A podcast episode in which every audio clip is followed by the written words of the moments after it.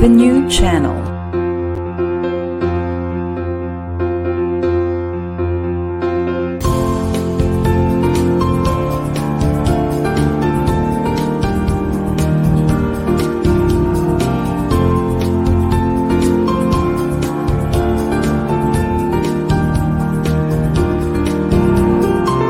The new channel. Hashtag TNC Now.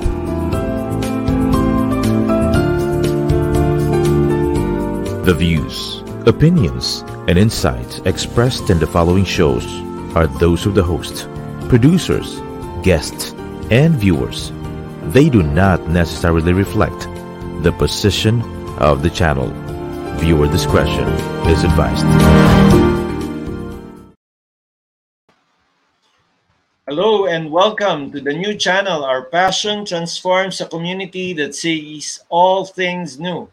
I'm Nato Agbayani streaming from Quezon City. Good evening. You're watching Para sa Bayan with Paul Phil, Season 1, Episode 12, and this is our season ender. Thank you.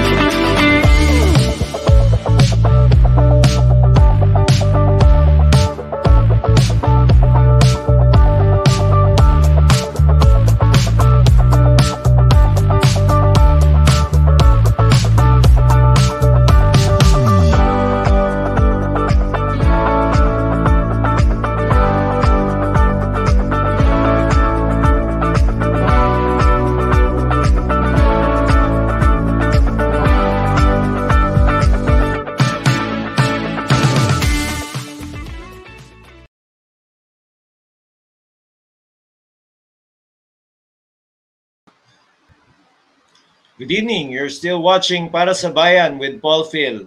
Unfortunately, dalawa sa ating mga hosts hindi natin makakasama ngayon. Si Ed Edward Ligas from Cebu and si Professor Girly Amarillo. Nako, sana humabol kayo. Uh, napakagaling ng ating guest ngayon, no? So, without any further ado, ladies and gentlemen, mga members ng Paul Phil at sa milyong-milyong viewers ng Para sa Bayan, let's all welcome Miss Samira Goto. Hi. Hi, Nato, para sa bayan. Hi, Hello. Sir Ed, ang co-host natin. si Girly, Oo hindi nga. my ano, colleagues nung National Youth Commission Days ko. Nato, thank Yes, you, thank of you. course. Ah, mga ano eh, mga kasama din natin no sa NYC and of course, kami din actually Yes. I go further than that, no. Even before NYC, merong Youth Affairs Committee. So kasama kami dun sa volunteers na nagbuo ng National Youth ah, Conference Preparatory Committee. Ito yung nagbalangkas ng SK. So kami galing, galing. Tapos nabuo yung NYC yan, sila Rudy Cañeda, mga kasama rin natin Oo. dito sa Political Officers League of the Philippines. And then of course, Yan sila Girly. ating ano, yeah, youth, yan ang ating governance or naunang uh, political awareness days, no? Sa Correct. kabataan. So- Talagang formal, parlamentaryo, no? Tama, tama. So what I'll do now is I'll just let you introduce yourself. Tell us more about yourself, what you've been doing. Of course, uh, I, I know a little more about you, but uh, we'd like you to, uh, kumbaga, it, it comes from the the mouth of ano, Samira Gotok talaga. Sige, yes, please. thank tell, you, thank you, Nato. Salamat. Ah, I'm very grateful po sa ating Paul Fields, sa ating invitasyon din nung last uh, year was it, Manila Hotel. So this is my chance to apologize and pay respects no, to the organization. I am a uh, very active, uh, how do you call, volunteer worker for the political um, uh, officers in the past, no, for the LGUs of Mindanao and other parts um, here and there on women, gender, development, youth, no, yung ating ano uh, ginagawa. So Samira Ali Gutok Tumawis, married to a Tumawis, is um, 47 years old na po ako. Galing pong uh, napakahabang historya po ng civil society work. Although yes, nag-serve po ako ng several administration, NAPSI in the Erapis administration, Anti-Poverty Commission, uh, while um, nag-activista rin po and then under the Pre- President Aquino, I was uh, sectoral representative para sa apat na milyon na kababayan natin, na kababay, kababaihan for the Bangsamoro uh, government or ARMM autonomous region at uh, sa time ng uh, ng uh, ating president Aquino pa rin was Amana Bank at the same time Amana Bank director. And uh, off towards President Duterte we were commissioner. So naging journalist din po tayo nung 20, at the age of 21 po right after college. I finished masscom sa Diliman traveled the world. Thank you to National Youth Commission and various institutions partners na USAID and other foreign uh, NGOs on the issue of peace talks, peace process, conflict, internally displaced persons. Of recent, nung two years sa pandemya, sa oras na bawal lumabas, lumabas ang mga kababaihan. We were uh, regularly on Zoom and physically on checkpoints po to assist on humanitarian work. Okay, uh, malaking portion I think ng uh, paglilingkod mo sa gobyerno was uh, of course involved with the uh, um, the various various agencies which you mentioned, no? Particular sa NAPSI, um, can you tell us more about your line of work in NAPSI, also uh, as commissioner of uh, Amana Bank, and how it really helped people on the ground? Napaka-importante po kasi sa ating uh, Pilipinas as a developing country, Kakanato, that uh, sectoral representation, voice of the people, through these formal government processes na may sectoral consultation that would draft inputs to a national implementation mechanism for poverty programming ay naka-install po. So we were with the youth sector and um, alam ni Girly ito, kasama ko sina now USEC natin sa DepEd, um, trying to recall his name. Now, Alain. sharing isang mentor natin sa poverty programming. And it's important po that uh, we are able to address nga ang ating uh, uh, bawat family, no? household ratio basis, um, yung kanyang uh, pag-survive into formal proposals, no? One of which, Yeah. for instance, sa amin, microfinancing, kung sa Islamic Yes. banking, paano po maka-access ng loans and credit ang kababaihan, paano mapadali na makautang, with all the paperwork po kasi kailangan po talaga ng one-stop shop eh. So yun kakanato ang napakagandang from the on, on ground realidad ng isang tricycle driver sa isang youth leader na gaya ko ay napapa-influensya natin. Uh, we were fighting for anti-discrimination policy syempre na maka-access po yung mga minoridad, katutubo, Muslim, ng easier no access to poverty programs kasi usually po kakanatong problema namin po yung paperwork eh. Doon po mahina yung mga kababayan natin na ilan doon sa mga registry requirements, IDs, certificates. mga documentation, yes or nato, no? So, all to all bar examinees, not all, everything is under rule of law and paperwork. Yan ang problema po, no? Yung, we're fighting for non-traditional, traditional methods na ma-recognize rin ng ating gobyerno bilang nasa constitution yun eh, that the state recognizes also the traditional indigenous communities of our country, which means even indigenous uh, problems no, of documentation is to be recognized. At yun ang pinanggagalingan ko, kakanato. 14 million of our countrymen are Filipino katutubo, mga nagkakaproblema sa lupain nila, nagkakaproblema sa kanilang birth certificates, death certificates. Eh, paano ka makakahingi ng ayuda kung walang papel? Yan ang ating problema. Yung balance Yeah. ng ating formal at informal at realidad. Oo nga.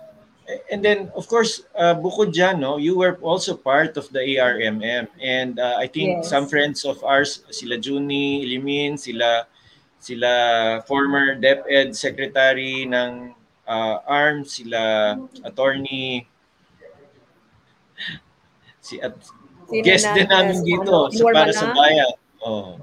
Yes. And then also a lot of people from ARMM. Napaka-complex no nung uh, issues Yes, sa ARMM and also in the transition and um, si uh, sila Jami sila uh, Attorney Kulayan naging oh, si, yes po, naging Jamar guest Kulayan, namin dito. kuligin Zamboanga.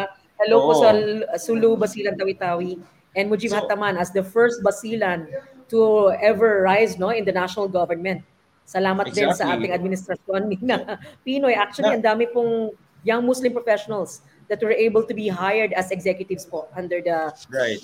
their And it's very complex, 'di ba? Yung mga mga suliranin natin sa ARMM and even uh, course the the the struggle for self-determination and stu- and you know issues like that napaka lalim na napakatagal na panahon ng pagsasaayos nito. Ano sa tingin mo um, um, what were the key issues that that the national government did not see or ano yung mga kakulangan or pagkukulang sa sa buong rehiyon at least for ARMM at that time and now the transitioning uh, from from the Aquino administration to the Duterte administration, 'di ba? Ang daming very complex yung mga problema, 'di ba?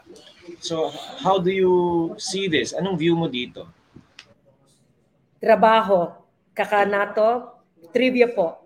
Ni isang kumpanya, major company, not even all small company, ay merong presensya sa ating Bangsamoro for the poorest part of the country. Poorest, farthest, lowest in HDI, Human Development Index. Eh pag may Granada dito sa Sulu, buong bansa natin apektado kasi foreign visitors and investors maapektuhan ng pagpasok, hindi sila papasok, pati Red Cross nga na international, hindi lang papasok basta-basta, despite humanitarian sila, bawal, baka sila eh ma caught in the grip of grenade attacks. So one is of course the employment, job generation, which results into lower in, income capacity and therefore poverty and all the cycle of uh, violence dahil sa agrabyado ka na, desperado ka na, patong-patong ang utang at problema, kultura pa at wala yung lupain mo pa under your control, not under your control. With all the land laws kasi kaka-NATO during the past 19 American period na binigay Estado sa karapatan ng Estado na yung regalyan na doktrina na dapat sa Estado may papel ka. So, napunta sa pagrekognisa ng mga military, etc. na reservation, reservation. For example, ang Marawi, karamihan ng lupain pala namin ay nasa lupain ng militar, militar at gobyerno. So yun ang mga tensions dito kakanato that baguhan pa yung Bangsamoro government, of course, with ARMM, respect to it na ang dami pong complexity of tradition, culture, landlessness, dispossession, introduced even by, aggravated by the 1930s, 20s, on towards martial law, na nagkaroon ng uh, napakahabang trillion peso na gasto sa war expense machinery. Yes. Napakasakit po to, to hear NATO of massacres. Never forget po that Mindanao jump-started martial law, uh, was one of the jumping start, Marawi City, where I am from. At dito rin po yung napakabigat na cutting of ears, cutting of body parts. Naku, grabe po ka, um, um, oh my gosh, graphic po yung sa appalling, no? I mean, I mean, yes, I've po. been to Marawi uh, in the past and Sayang po eh. I find it I yes, find it very before the war to ha, before the the uh, the war with the ISIS no. Parang it's such a beautiful place. It's a it's parang Baguio weather and then in resources. The, the Lanao Lake, I mean, parang ang ganda, sabi ko ang ganda-ganda rito and Natural. in fact sobrang lamig, 'di ba? Doon kami nagstay sa Ayala so it was quite cold. Eh syempre ba maraming ano no of course there are prohibitions. You cannot you, can, you cannot drink alcohol. And of course uh, in respect to the in respect to the culture. Pero parang it's so beautiful no? And and to me oh. it's it's that part of the culture na, na I mean ang ganda-ganda ng place. And yet there's so much imbalance. so for example yung sa energy isang major complaint is the water that uh, generates water. electricity Tawi-tawi po ah, which is rich in water. Yes po, water bound, water around, abound in Tawi-Tawi and yet hirap po tayo sa katubigan. Exactly, and, so and even power generation, di ba? Uh, yes po. Senator Sam, no? So, I mean, there's there's such a great disconnect and there's a, such great poten- uh, potential. Kaya nga lupang pangako, no? Mindanao and much of that Mindanao uh, is really um, culturally, alam naman natin yan, in the past talagang ano yan, um, Islamic uh, most of it no? And then of course the the the IPs also. And it's only the north the people nung pinopulate na no? That's that's how it started. And people the Ilocanos everybody the Visayans the Ilonggos went to uh, Mindanao. So anyway it's very complicated no? Um yes, but of course this is this is we're talking about Mindanao but now you are running for senator. Later, I will ask you more after our break later about uh, your legislative agenda. Pero what, siguro what I will ask now as part of knowing you more is what makes you different from the likes of um, other women's advocates or other um, other lady senators, no, or people who are aspiring to become senators. Because we had Risa, we we guested Risa the other uh, the other uh, the previous week, I think, no. We also guested Neri uh, Colmenares. We also guested Jopet, no. Um, we were hoping to have a second season uh, to guest more people, but right now what's your differentiation? You're a communicator. What's your differentiation? What makes you different from, uh, aside from the lady senators who are the senatoriables, uh, as, as, as a candidate or as an aspirant for that position, what makes you different from the others? Yung, kumbaga, unique value proposition. Para ganon. Maybe I think um, the, the the one thing that really kind of parang iba na iba siguro yung pinanggalingan ko po is the Marawi Siege experience po no Kakanato. I think uh, of course with due respect to the veteran versatile experiences of uh, Senator Risa, Ma'am Laila, Sina Lauren Legarda and all the other lady senatoriables, I and um, tayo ni well kami po galing Marawi, galing Mindanao, galing Bangsamoro homeland, um, maybe might be the first woman from Marawi ever in our history yun po ang aking pinanggalingan, the patong-patong, multiple burdened society. Sabi mo, complex, reality of culture, yung katutubo na kultura ko na Maranao, yung aking pagiging Bangsamoro, yung uncolonized by the Spanish, tapos yung pagiging Muslim, yung religion, and at the same time Filipina, and from the poorest parts of our country, and then the war na, pande- na pandemya pa. So talagang patong-patong, multiple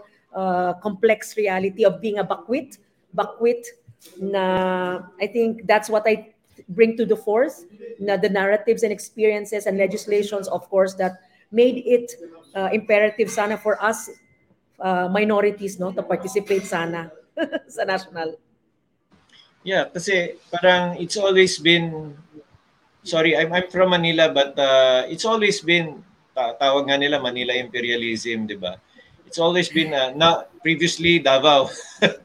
Pero parang ano no, Davao of course is not the entire Mindanao and Manila is not the entire Philippines. So what I'm saying is we, we have been lagi kong sinasabi to sa mga interviews um, we have been through uh, almost three years of the pandemic and Odette uh, recently dumating and uh, there's so much difficulty for our people and it seems that uh, siguro tama yung sinasabi ni ni Yorme Isko na we have been trying to solve things uh, using the same um, solutions and maybe this time it's high time we do it differently. So how do you how will you do it differently given given the conditions that we are in now we cannot have i think we cannot have the same leaders but we need fresh leaders no? I mean i'm not i'm not saying that because uh, in, i'm interviewing you but how do you see yourself in that scenario where we have the traditional politicians? Of course you mentioned the lady senators which we also respect no? But of course you're offering something new. What is that new thing that you can offer data and documentation data documentation talent abound po yan kakanato no sa Pilipinas. We are the great producers of human talent OFW population. Why no? Bakit sariling bayan natin hindi natin ma-caregive no? Caregive, give care. And so I think uh, one of the key points that uh, bilis kilos now posible no uh, ang ating battle cry sa amin sa action is that um, we we see to it that science data is there it's uh, something to draw reference from, from and you have a prototype of Manila as the city government that is one of the best. It was awarded the best uh, friendly, business friendly city by the PCCI. Vertical buildings, vertical infrastructure, uh, balanse mo sa mga healthcare facility that would address also minimum basic needs, no? Yung ayuda, yung income generating, I think these are things that we in Mindanao hunger for, Muslim Mindanao hunger for, and we're hoping that plans nga, vision, can translate agad into deadlines, deliverables. You know, siguro kakanato, Marawi Siege's uh, rehabilitation is still an, in almost six years, no? Uh, as the end of the administration is to see, hindi pa tayo nakakabalik. Uh, 60,000 of us families. So action points from a vision, from housing needed, uh, from income basis needed, prices to be addressed, electricity. These are things that doable by an executive, complemented by a Senate that will do oversight, sana. And so, yeah, Nato, it's so practical eh, what we carry forth. I mean, sabi nila, opposition ka, Sam. Bakit nag-iba ka? I mean, we were t- not together for two years po. You weren't, you weren't watching me when I was on the ground trying to assist, no?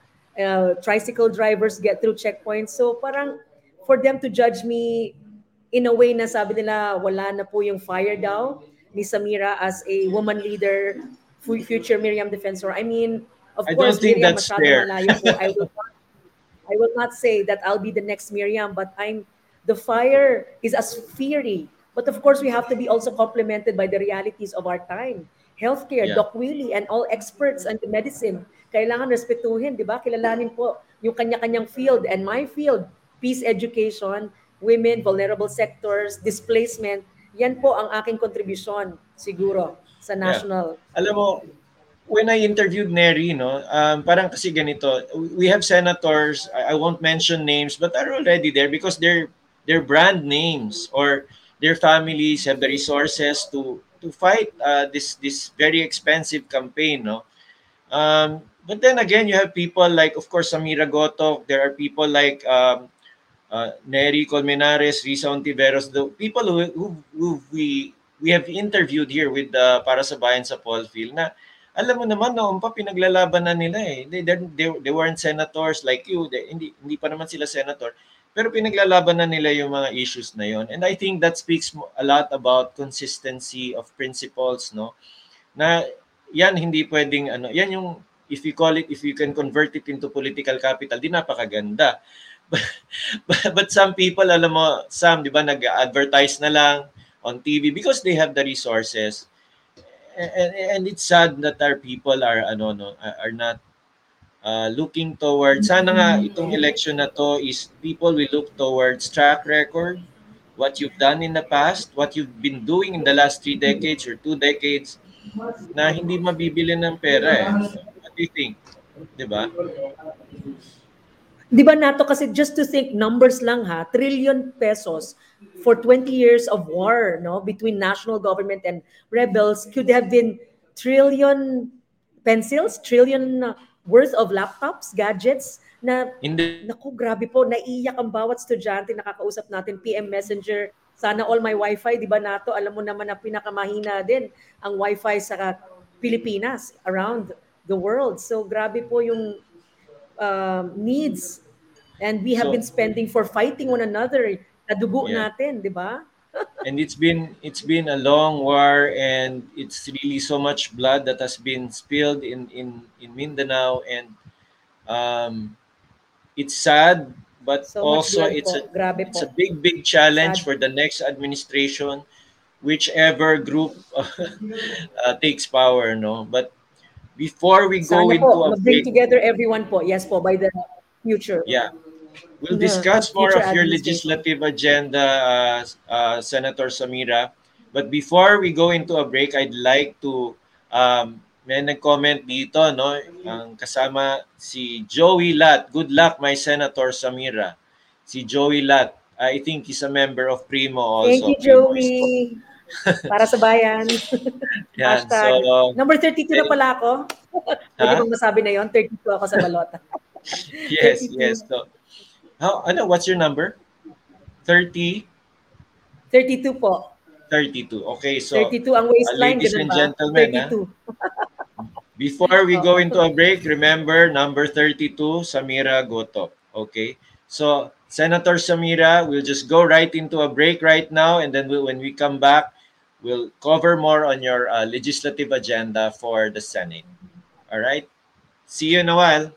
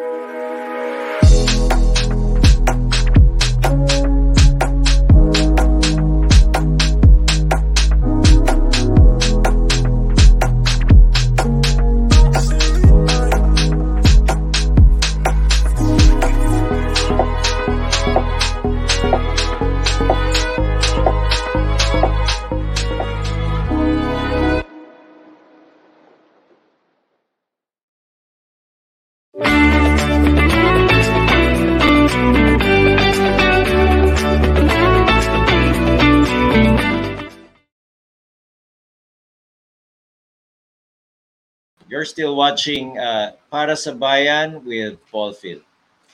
Please don't forget to watch our other shows here on TNC. Of course, uh, the Town Hall, U-Turn, uh, Passion Show, uh, Mental Shift, The Puppet Stories, Money and More, YOLO, um, Negosyo Home, Once a Teacher, Women at Work, Realty Realities, Spice It Up, The Project Band, uh, The City Life, TNC Marketplace, Chill and Charity, Bruce and Beyond, Win Within, COVID Stories, HR Hotline, Foreign Affairs, After Shift, Well Home, Healthline, Couple Goals, Danny, Market Leader, The Family Business with Nato Agbayani, Awesome Day, Uplift, Cybernext, the TNC The Talk, Tech You, Fourth Project, Usapang Beauty, One Day, TNC Arena, TNC Express, Skin Nurture, FH Moms, The Frontline, of course, the Philippine Marketing Association, PMA, P- PFIP, the PressCon, Networking Live, um, whew, dami. G, GFox, Fireside Talk, and of course, don't forget uh, Para sa Bayan with Paul Phil. So we're back. Thank you for watching Para sa Bayan with Paul Phil. Now I'd like to go, uh, come back to our guest. Of course, no no one else but uh, uh, Miss Samira Goto. Hello, Senator. We're back. Hi po. Yeah. So basically, earlier on, we, we, we delved more into your background, who you are, what you do, uh, what you've been doing, what what you've done. No? So um, um, in the recent years, of course, you were with uh, with LP, right? And then uh, towards the early part of uh, well, when when was this? To- towards mid year, mid year ba yan? Mga October ba? You went to um, the camp of Mayor Isko, and now you are um, running side by side with three other senators from the Isko Doc Willie tandem, no, uh, for for for the national office. What made you to decide to do this? I mean, I know you you got some bashers from uh, doing that, no. Uh, but of course, everybody has their own convictions and their aspirations. How, how do you? What made you decide to go to Yorme? Thank you, Nato. Aminado po naman po ako na political neophyte ako. Talagang the mentoring from VP Lenny, from Senator Kiko as our campaign manager for Ocho Derecho in the first time ever that I ran for any seat, no? Pati konsehal, hindi ko nadaanan, barangay kapitan. At uh, palaging appointive lang ng gobyerno, appointive ng gobyerno. Uh, so, malaking ano po, spiritual, moral, uh, financial even, logistical uh, realities that were hounding, of course, a neophyte uh, politician like I. And of course, uh, VP Lenny was there naman all the way in um, partnering with us in overseeing Marawi Siege, which I continued no after elections po. Bumalik ako sa pagserbisyo po sa humanitarian bilang founder po ng co-founder ng Ranaw Rescue Team Marawi City.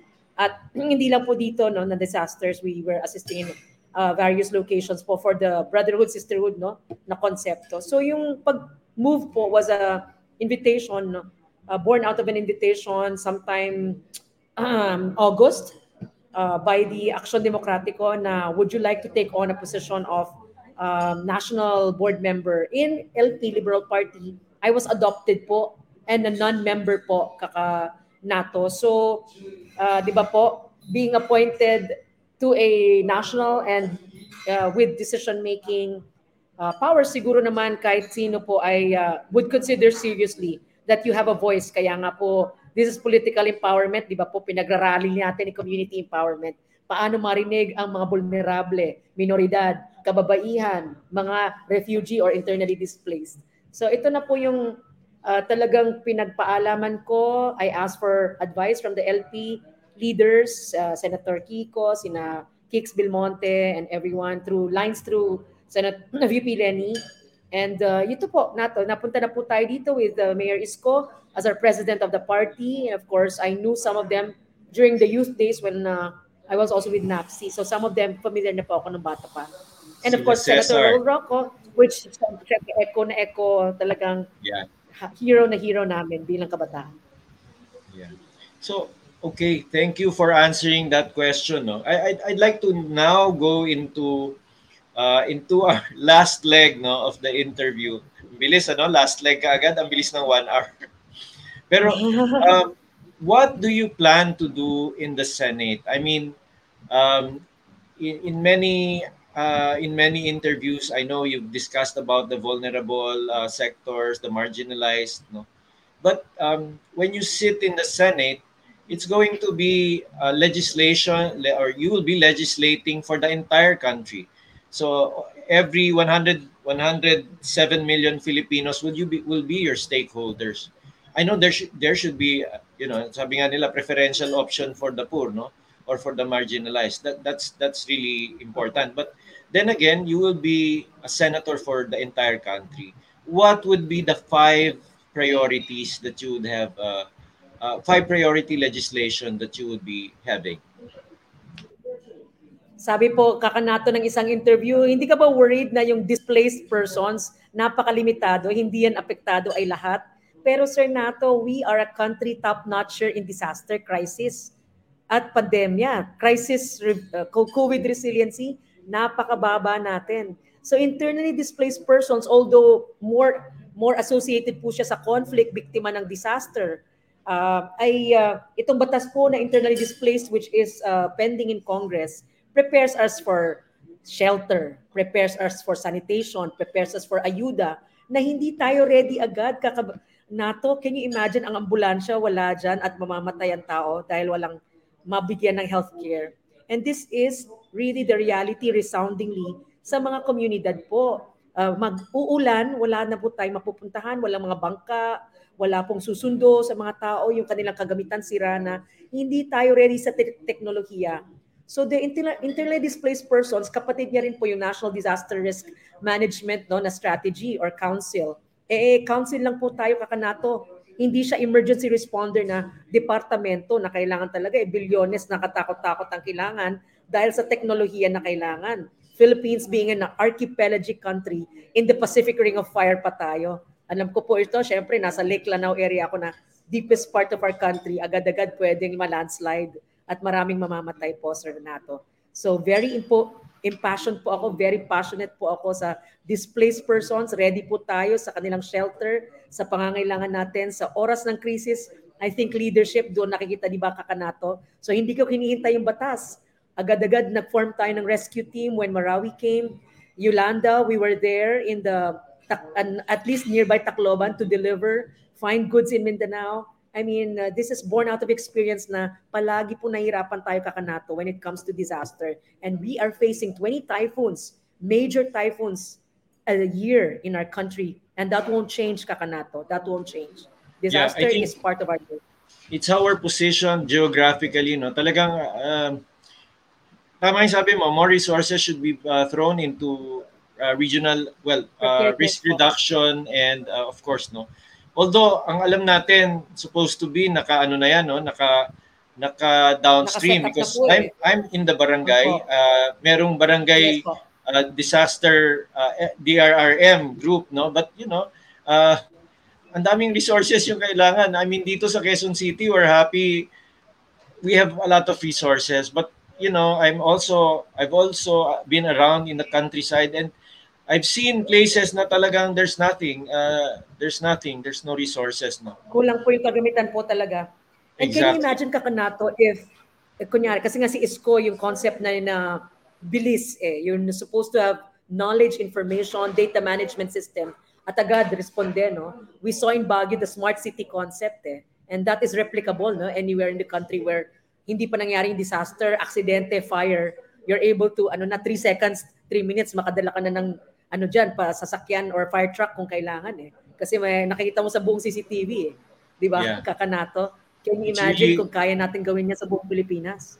Yeah, because the technology is available and I think ano yun tal talaga yes, dapat direct for any administration that for that matter. 'Di ba? So mas malaking anyway, gastos natin po addressing it. True. Technology. Senator Sam, before we go on, I'd like to um, uh, I'd like to capture our comments. Of course, we have a comment from Barbie Atienza. Yeah, no? Uh, is there Barbie. anything you could disagree with, Mayor, uh, with Yorme siguro, but still work with him? Yeah, that's one. And then we have uh, Brion, Mila Briones. You will have my vote, Sister Samira. And then, meron uli from Barbie, from Barbie Atienza. What do you what do you like most about Isko and what do you like and the least? mga personal ano ah. Sir Barbie, Yeah, hello. Thank you, Kaka Barbie. Si Barbie ang founding chairman ng ano no, Primo Isko. So, ang daming ano nanonood Ah, ngayon. wow. Yes, thank you, Barbie. Opo, Primo, high po regards sa Primo, NICE po, Yeah. and all other organization support groups, no? Um, O yun, before we go into the deeper questions, let's let's entertain yung questions ni Sir Barbie. Maybe uh, because that would also uh parang ano no, it's it's a good uh thing to answer. Para we can have uh, your you, your view.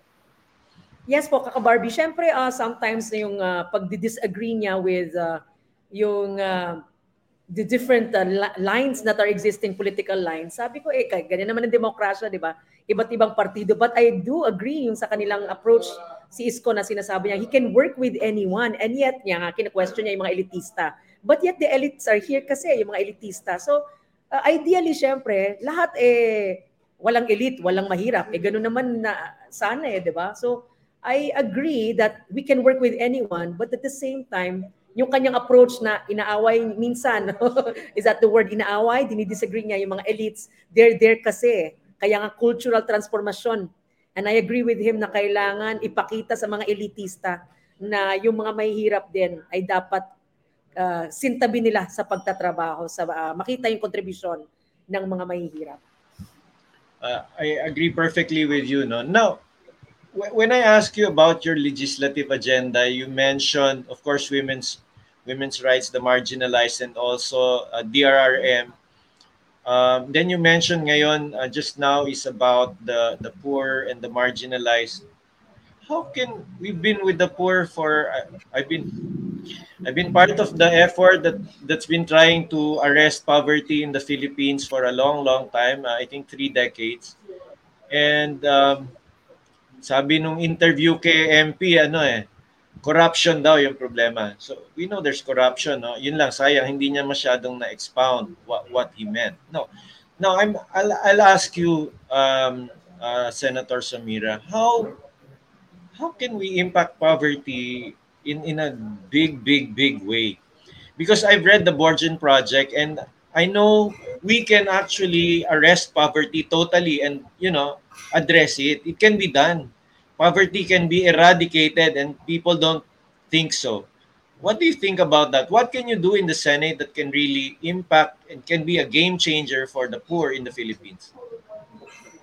oversight is so loosely used, eh, no? Pero I think a senator, by regularly, weekly um, pushing for oversight of agencies, ilan na ba ang naimbestigahan, il- ilan na ba ang napapreso, ilan na ba ang na, na, na audit at uh, may questions ba? Ilan ang red flags na nakikita natin? Walang uh, may protection ba ang whistleblowers? ng mga ahensya na merong empleyado magsasalita, nagbigyan siya ng proteksyon, hindi naman public ba publicly kailangan pa siyang mag-report, pwede naman in close executive session para hindi natatakot 'di ba nato yung magre-report ng korupsyon.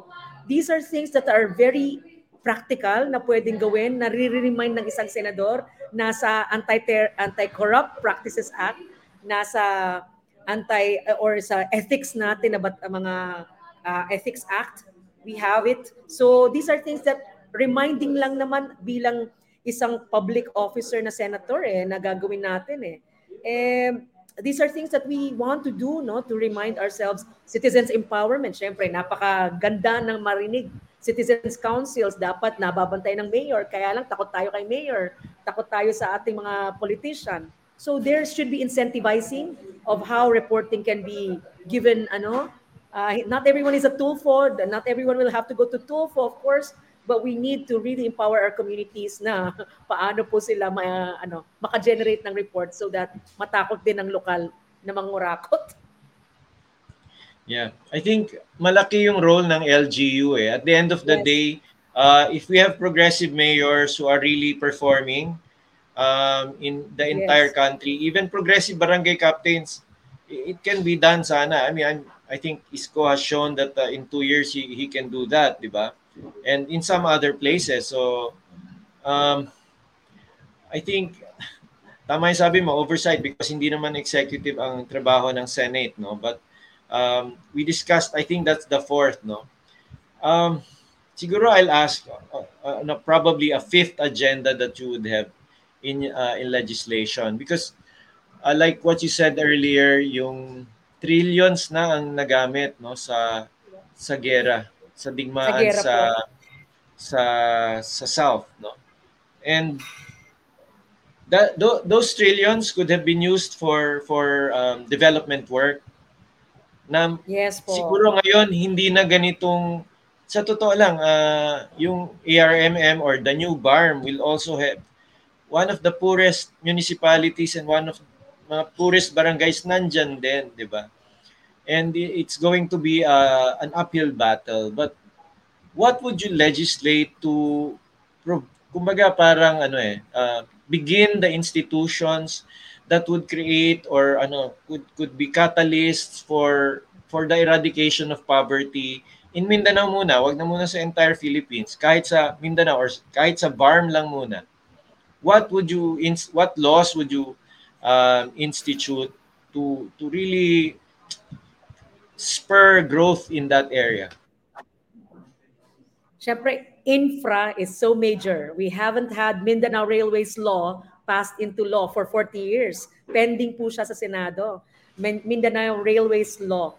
Despite na may Mindanao Development Authority which were we were a lobbyist po kaka uh, NATO. And of course, agricultural development, we are farthest off, you know, in Asia.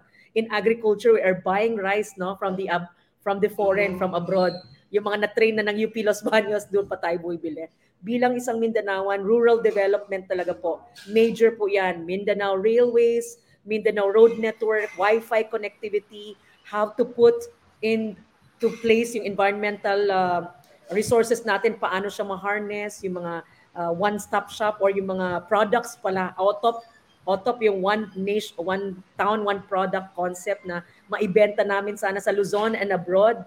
NCR, ito mga products namin sa Mindanao, mga katutubo ng mga organic, no, na rice, organic, kasaba, and all this. Eh. So, ang dami pong pro- projects to do, bills to monitor that natulog po sa Kongreso o kaya kailangan i-oversight at bantayan. So, we dream kakanato that uh, lastly, preferential hiring sa mga katutubo at saka Mindanaoan na Muslims who are malayo po sa laggard po in development as they say, ay mabigyan na chance sa mga kumpanya po na consciously ang Pepsi, Coke, and major companies would look into not just putting up, uh, syempre, divisions or units in Mindanao, Muslim Mindanao in particular, to combat terrorism kasi when you don't have a job, kahit anong iisipin mo, desperation ka eh. Desperate ka eh. Pero mismo preferential hiring because you want to have a workplace na iba't ibang kultura. Nasa siyensya po that you have a multicultural, diverse workplace it contributes to better working environment. Mas maganda po ang output ng ating environment sa kumpanya na yan. Yeah. That that's really ano no that I think uh, that's really laudable no. But I heard uh, one of our friends Towns awardee din to si Attorney Giselle no. Uh, bata pa sige. She she's into IT also and uh, development rural rural development development for IT. And she told me once na sabi niya, alam mo na to, for us to develop, we really also need to really work on the skills that need to that we need for development or hindi pwede yung basic skills lang eh. We have to empower, say for example, yung mga universities in Mindanao, particular sa ARM, sa BARM, to really teach the skills that are needed to leapfrog.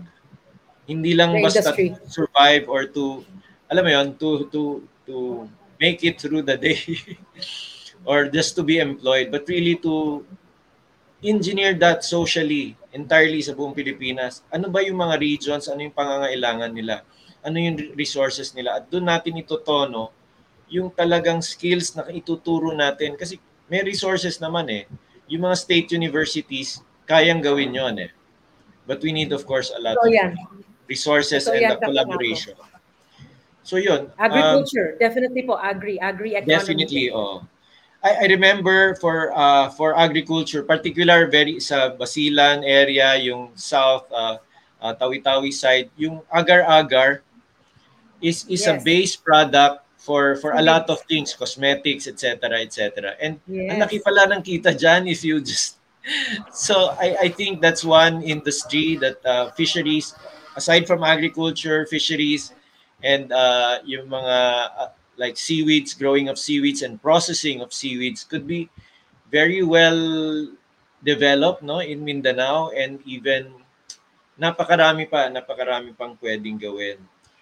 And I'm so happy you you you joined us uh, for this meeting although kanina no meron tayong um, we wanted to we wanted to ask you a lot more questions but we have limited time. But siguro what I'll do now uh, Senator Samira is really number 32 sa balon. Is is to ask you um what's your ano ano yung aspiration mo for the country? I mean I know you have aspirations for the poor the marginalized and uh, hindi naman hindi bola yan because you've been doing it for the last so many years no? Pero if you were kumbaga ito we're not boy abunda show no but it's if you had a superpower now you can change things what would what what would you want that superpower to be for the ordinary Filipino superpower na pwede po siyang, kasi nga nagka-COVID, nagkasakit tayo, dinaanan po natin ay napakaraming ah, karahasan, kagipitan. How to be in two places at the same time, to be a sister, to be a daughter, to be a mother. And I'm crying in a uh, a bit kanina because I, I left my son, six-year-old, when I came here to Manila ulit to be able to meet stakeholders, in Mayor Yorme, to brainstorm no on uh, the future of our country. Um, paano po to be with family, no? Hindi natin kayang gawin para to take care the sick, to take care of others. So superpower is to be in different places at the same time kung kaya. Pero syempre hindi. Kaya nga empower our families house, house, household po din kakanato yan ng isang advokasya. Nakita natin sa pandemya, kinakailangan bawat isa ng kalinga at the same time alam natin ang gagawin natin bawat pamilya. Home care remedy, non, non ano siguro, non-contestable yon.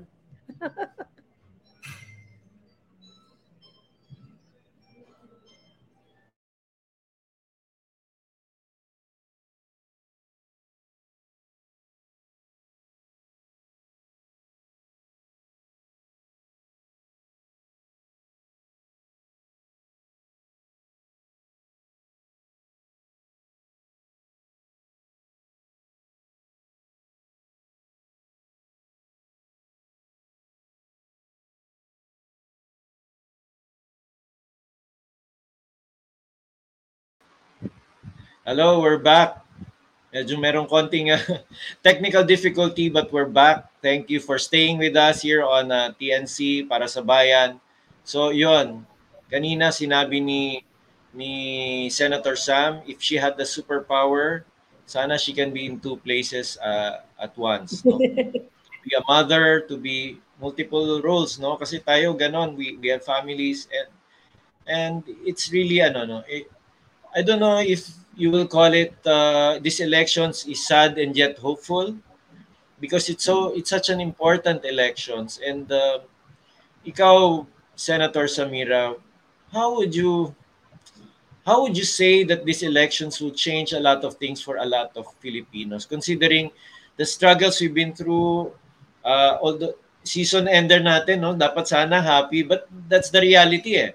Uh, we are going through a lot of things and um, kanina sabi mo you, you want maybe that superpower would be being in two places uh, at one time. Siguro ito naman yung question ko. If you were the president of the Philippines elected in May 20, May 9, 2022, what would be your first ano, first agenda once you sit sa June 2022? Kung ikaw yung presidente, executive, ah, I know you're running for a legislative position, but just for ano, hypothetical question, kung ikaw yung presidente, nanalo, umupo, alam natin crisis, what will you do? What will be the first thing you will do? Aside from magpasalamat sa election workers kasi grabe po yung sleepless nights na gagawin nila, palaging pinapagalitan sa resulta, palaging hindi happy ang hindi nanalo. Uh, audit the books, no? Hindi dahil sa maghiganti ka, pero syempre, you have to check on what is there, no? All the inventories. As a public officer, ganun naman po when you enter an office, eh, alamin mo what you have. Ano ang utang mo? Magbayad ka sakali, di ba? Liabilities and assets, this is the first thing you should know. What are you facing? And um, I think I can follow my co-action, Vice Mayor, uh, sorry, Mayor of Pasig na si, uh, uh, um, si ating Vico na hindi po siya agad nag-alis ng tao I mean, you're supposed to celebrate your talent, celebrate their know-how, alam nila kung anong nasa loob. Pwedeng may nakasanayan na silang mga hindi natin gusto na mga practices. Pero get to field first your department, your office, and then check, audit, audit things, and then go from there. Know your situation. Okay, nako. Alam mo, Senator Sam, it's so sad, no? Uh, we're about to end the show, but before we end the show, what would be your message to the 100, well, the 67 million voters out there uh, watching this show?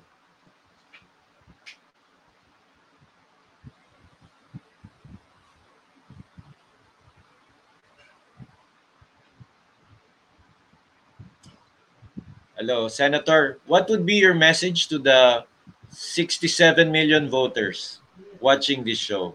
Before we end? Tayo po ay frontliners ng demokrasya. Bawat isa, bawat Pilipino ay isang frontliner ng ating demokrasya. Hindi namatay si Jose Rizal for nothing. I'm sure alam nyo bakit tayo naging Pilipino. Dahil sa mga naunang nagbuwis buhay. At ito, ang oras natin siguro magbigay puwang, magbigay buhay sa paging kapwa Pilipino in a time na alam nyo maraming na hindi na ilibing ng tama, maraming hindi mahanap, maraming nasaktan, nawalan. Hopeless, helpless, and homeless. And even more by COVID. So si Samira Guto kay Tutok, alam niya po gaano ang kahirap, ang kahirapan. Not just in word theory, talagang nakita niya sa evakuasyon, sa walang sanitasyon, walang aspirasyon, even desperation, suicide, trauma. Nato, this is not a silence for the sake of silence. I pay tribute to all our heroes in a silent prayer. And for, of course, the frontliners. Second of prayer to all the dead. Thank you po para sa bayan. Mabuhay kayo. Salamat sa pagbibigay oras, recognition. This is the only way we can get to get get to go to the billboards. There's no chance for us to print any tarpaulin as much as we'd like.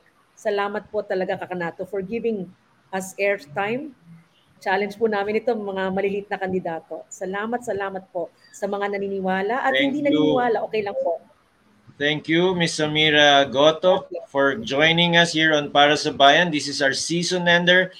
Uh, ladies and gentlemen, babalik po ang Para sa Bayan on the second season and we will, we will be featuring more people uh, and their legislative agendas at uh, kung ano-ano pa. Hopefully, we can invite, uh, of course, our national leaders or those who want to become our national leaders as well here on Para sa Bayan on behalf of uh, Mayor Aljun Jamante and the entire Political Officers League of the Philippines. We'd like to say goodbye for the moment for our first um, season and see you on the next season of Para sa Bayan. Good night and God bless you all. Thank you.